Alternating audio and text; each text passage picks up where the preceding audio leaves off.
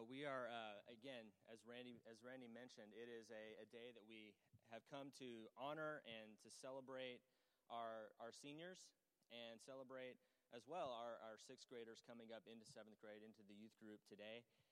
This is a you know a worship service is always about glorifying God and honoring Him, and one of the ways that we glorify Him is by showing our support and our love for fellow uh, f- fellow Christians and fellow children in His kingdom, and so we have an opportunity to do that this morning. I'd like to begin with a, with a prayer.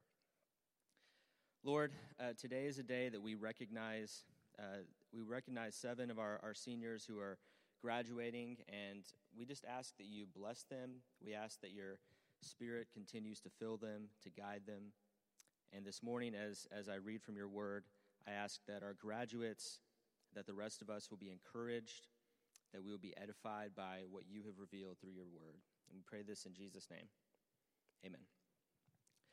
The, uh, the word graduate, I, I, I decided to do a just sort of a look up what that word means, where that comes from. It comes from the Latin word gradus, gradus, and it means degree or step. I think about a stepping stone in life, uh, you know, from one stage of life to the next. Now, graduation is you know, when we think about graduation, we think about from high school to college or from, from college uh, graduation. But when you think about, and that can be overwhelming and very daunting, in fact. But when you think about the, the meaning of the word graduate, what I sort of pondered and thought about is that in, in reality, we, we, are all, we are all graduating. Always. There, there are many graduations in life because there are many stepping stones throughout life. In fact, I would argue that life is about stepping stones, it's about progressing, it's about moving from one stage to the next. Um, and if you're not doing that constantly, if you're not growing, and if you're not moving forward in life, then you're not really living. And the graduation that our, our seniors are, are, are going through right now from high school um, on into, into the adult world, as we, as we might call it, college, whatever it may be, whatever their future holds, I think that becomes less intimidating, perhaps less daunting when you think about the fact that I have succeeded in every, every stepping stone up until this point. So rather than try to figure out, well, how do I, how do I be successful from this point forward, I would change your perspective, ask you to change the, perspe- the perspective and ask, how do I continue the success that I've had? How can I maintain this level of this level of success that I've I have achieved up until this point? I want to continue that moving forward. And I think this is, uh, maybe perhaps this can be relevant for all of us at whatever stage of life you're at, whatever stage in your Christian walk uh, you find yourself in.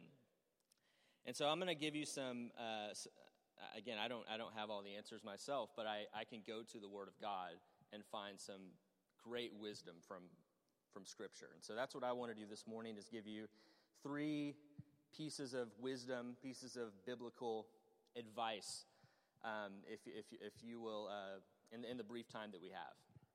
The first thing that I would say is face your fears. And a good example of this is Timothy. So, Timothy is somebody that perhaps you can relate to as, as a senior. Uh, Timothy was known for his youth, he was known for his inexperience by comparison to the other adults that he would have been surrounded by. And Timothy was given this task of ministering, preaching to this church in Ephesus. And this was not a small task by any means. Ephesus was a city in the first century, like, like most cities in the Roman world, where Christianity was not, not exactly welcome into the city.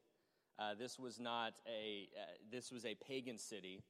There was idolatry, there was sin, there was wickedness, and Christianity was a, was a relatively small movement at this time in the early stages before it just uh, began to grow and began to take off. And that's the environment that Timothy is in, is in in Ephesus. That's where he finds himself leading this, this, uh, this church and, and preaching to, ministering to this church in Ephesus. And on top of that, he's very young. He, and he's and perhaps inexperienced. There are older members of the church who, uh, who, who may have despised him or looked down upon him, like, who is this guy leading us? You know, let's get somebody a little bit wiser, a little bit older in age. And Paul tells Timothy, Paul the mentor, says, Don't let anybody tell you what you can't do. Don't let anybody despise you for your youth. You realize that where you are today is exactly where God has intended for you to be. God is going to accomplish His good, His purposes through whatever circumstance you find yourself in today. That's the reality. And whatever fear, whatever uh, sense of perhaps lack of self confidence or the, that timid spirit that, that you might be sensing, know that that's not from God. 2 Timothy 1, verse 7 God does not give us the spirit of fear, but He gives us power, He gives us love, He gives us self control. These things are from God. And so, the first bit of advice that I would give you is whatever it may be, whatever, whatever challenge you may be facing in life, uh, stepping out into an unknown, uh, an un- unknown field or an unknown frontier, whether it's you know moving, go, uh, moving to another town, that may be uh, in your future, uh, getting a job for the first time, a real job in the adult world, um, getting, getting married, having kids, um, all of these things that, that, that are in your potential in your future that can be overwhelming and daunting, know that God does not give you that spirit of fear. God has placed you exactly where He intends for you to be. And that leads into sort of the second point, and that is uh, forget your past. Second piece of wisdom from, from the scripture. And let's, let's flip it around. We looked at Timothy.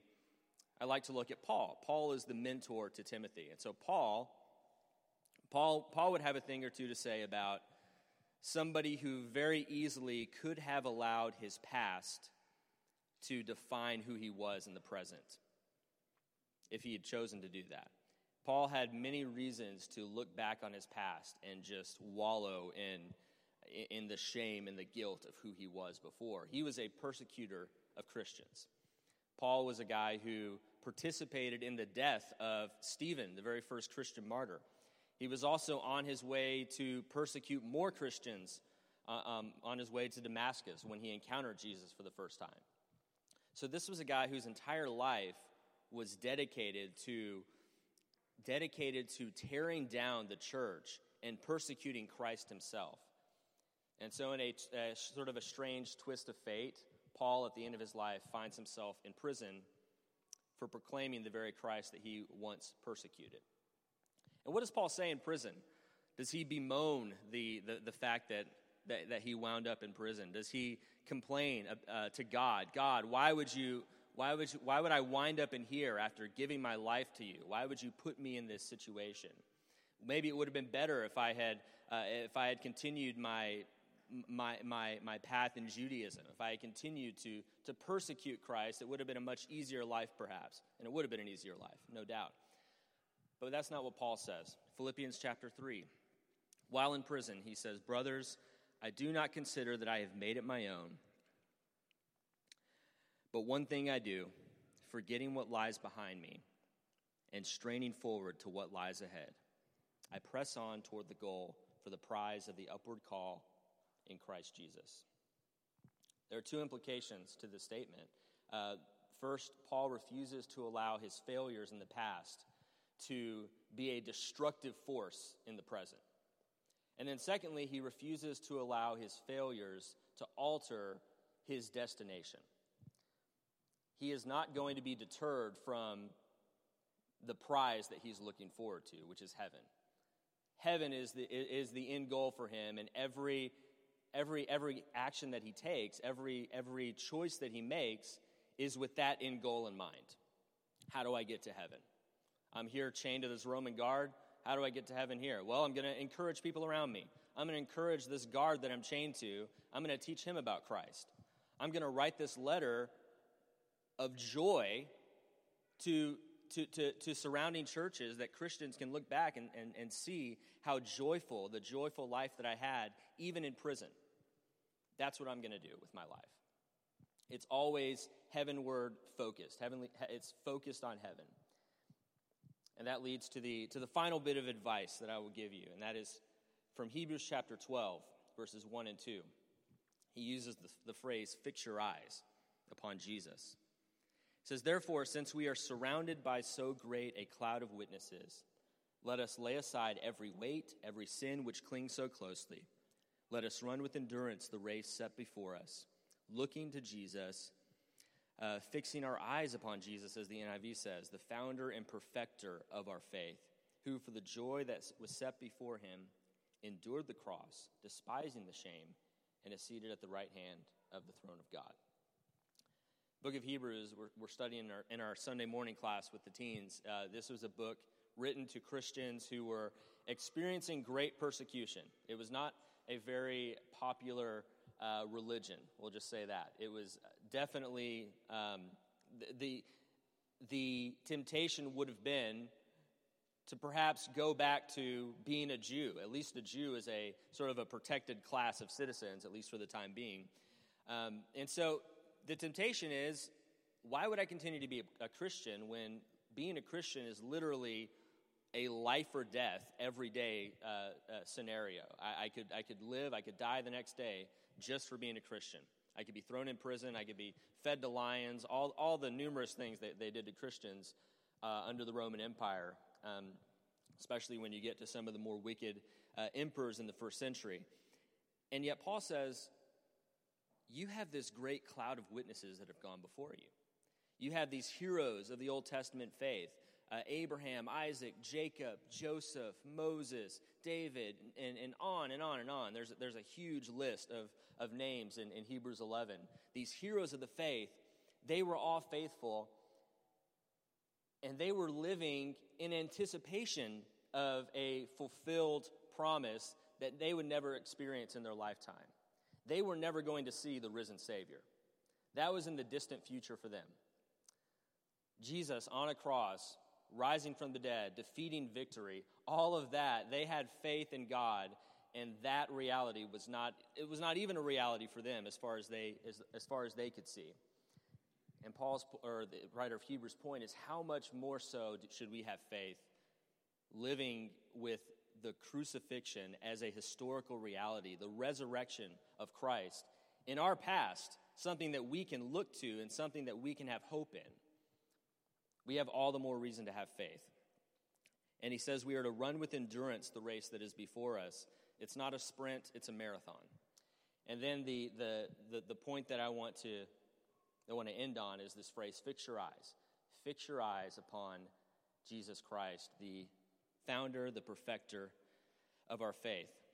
Now, eh, um, whenever I, I, read this phrase, that I always think of the, a scene in the movie Apollo 13. If you've never seen Apollo 13, uh, you should go see it. It's a, it's a great movie. But in Apollo 13, the Apollo mission has, has failed, and the astronauts are on their way back to, back to Earth. They're just trying to get home in one piece.